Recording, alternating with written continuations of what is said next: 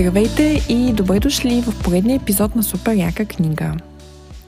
За днес съм избрала да ви поговоря за някои мои странности при избора на книга или по-конкретно за неща, които обикновено ме карат да отлагам четенето на някоя книга или изобщо да се откажа от това – не искам епизода да е негативен, не ми е това идеята. Дори за повечето от тези а, неща самата аз съзнавам, че са безпочвени и се опитвам по някакъв начин да ги променя и да се сама да предизвиквам себе си да ги преодолея.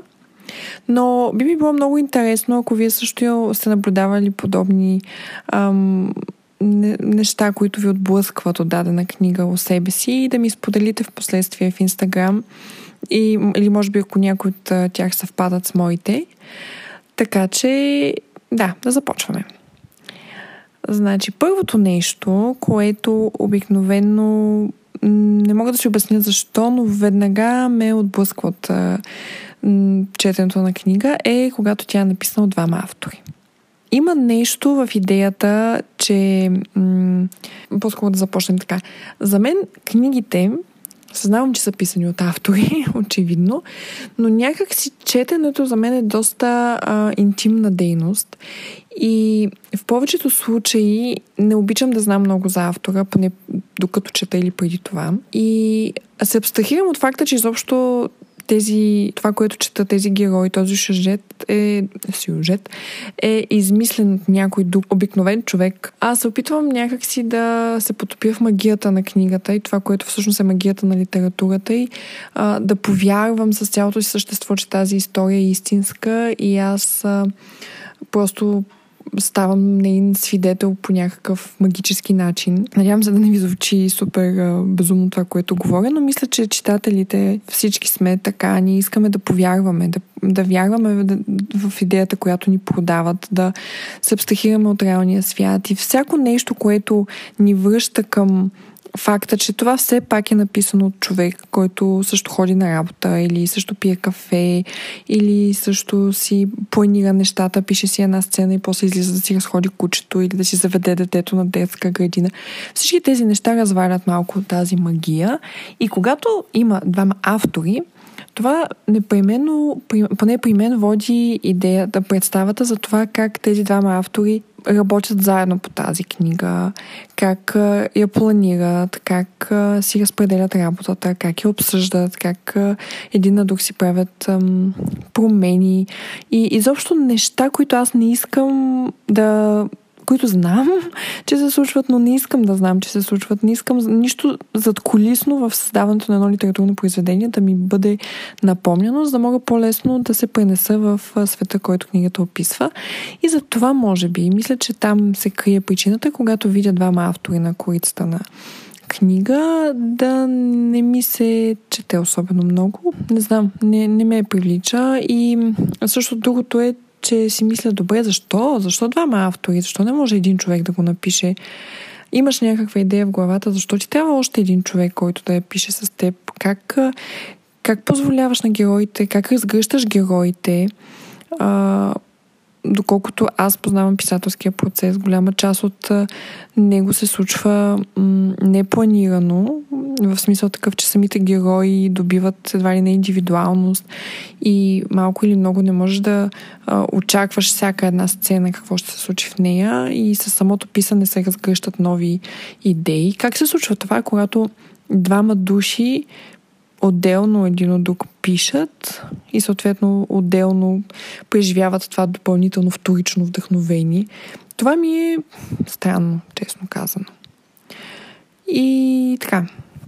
Затова двамата автори малко ме отказва. Наскоро се отказах от една книга. Казва се The View was Exhausting и беше много обещаваща, но не можех да преживея факта, че са писали две авторки. Не, не знам, всяко изречение като че ли ми се струваше прекалено лабораторно. Може би се самонавивах. Най-вероятно се самонавивах. Така че това е първото ми, първият ми така наречен пет пив. Вторият е формата на писане а, не съм голям фен на епистоларните романи. Защото обикновено всичко, което се пише в едно писмо, както и всичко, което се пише в един дневник, обикновено се случва след, самото писане се случва след сам, самата случка или каквото и да е написаното. И това непременно отнема изненадата. Тоест, ти никога не можеш да станеш свидетел на нещо шокиращо, което се случва на главния герой и той трябва да реагира.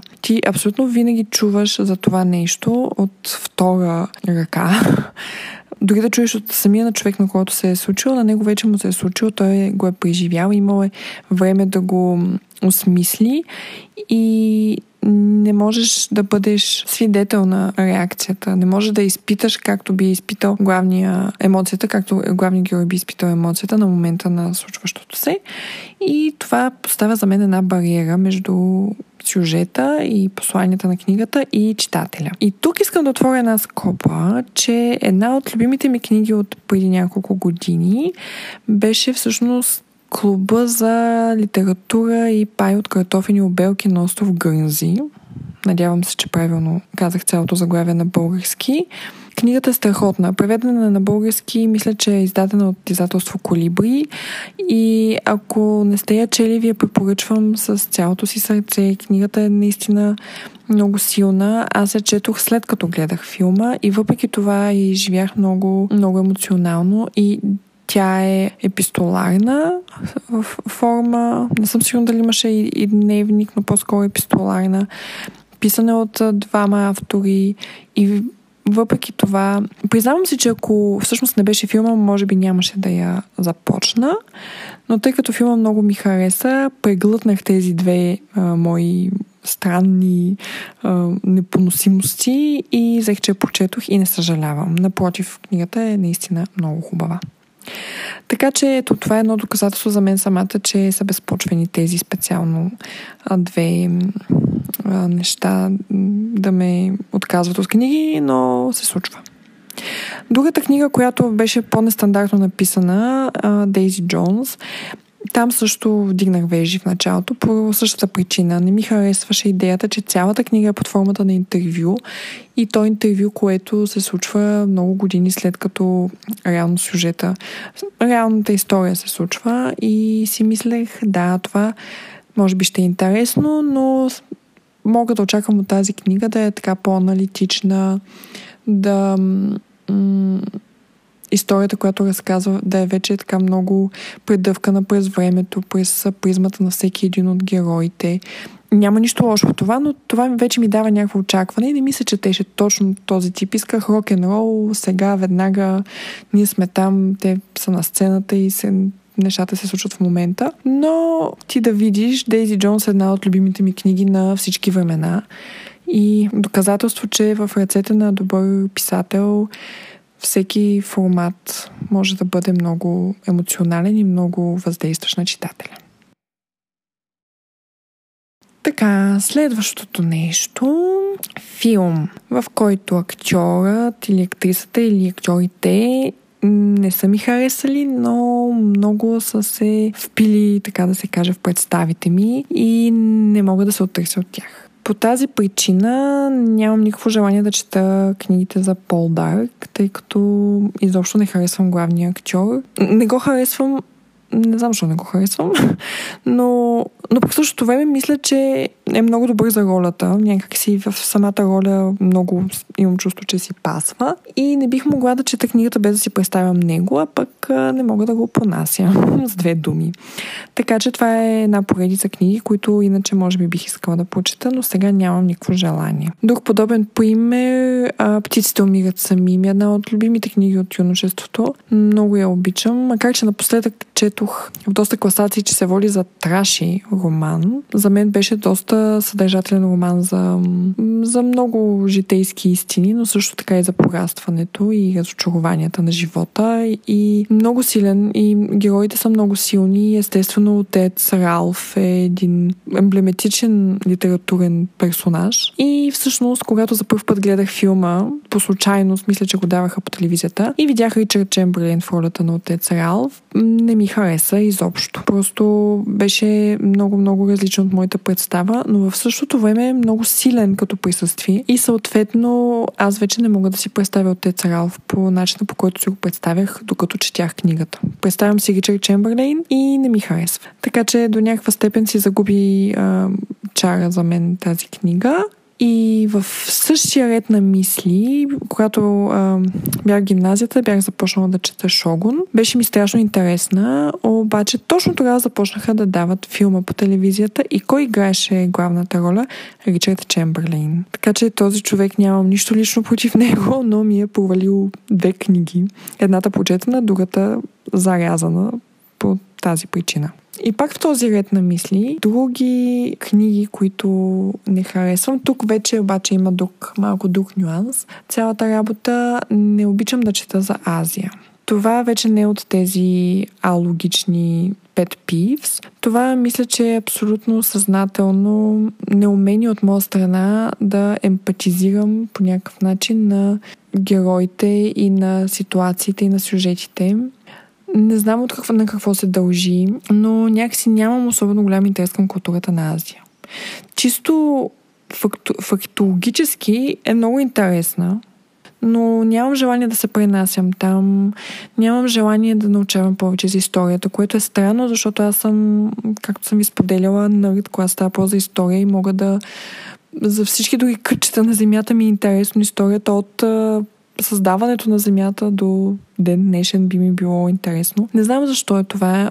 До някаква степен го си мисля, че се дължи на много голямата културна разлика. Не, че имам по-малко културно различие с, примерно, Южна Америка или Африка, но нещо в източната култура според мен е много фундаментално различно от нашата. Особено това отрицание на аза и някакси предпочитание, то не е точно предпочитание, а по-голямо уважение и по-голям, по-голяма тежест на групата и на тази жертвоготовност за общото благо, малко елементарно звучи, но мисля, че това е много фундаментално различно в източната и западната култура и може би това ми пречи да да се асоциирам с тези герои или да им да мога да им вляза, така да се каже, в обувките не знам на какво се дължи и се старая да го, да го преодолея, защото няма, няма смисъл да обяснявам защо. С една дума глупаво е. По тази причина миналата година четох фантастиката Трите тела на Лио Цасин, също мисля, че от Колибри. Просто исках да предизвикам себе си да чета жанр, който не е чисто исторически, защото тогава не се набляга толкова много на къде и какво а, исторически се е случило. А, реших, че фантастиката е добър начин да, да възприема герои и среда, които са в източната култура и да са ми интересни. Интересно ми беше, но някакси не изгарям от желание да чета втората част. Може би защото и самата книга малко ме разочарова, но това е вече друга тема. А, на това наистина искам да работя, защото знам, че ме очакват страхотни книги, свързани с Азия и написани от азиатски автори и не искам да ги пропускам. Друг пет пи, в който имам, той също е малко по-различен.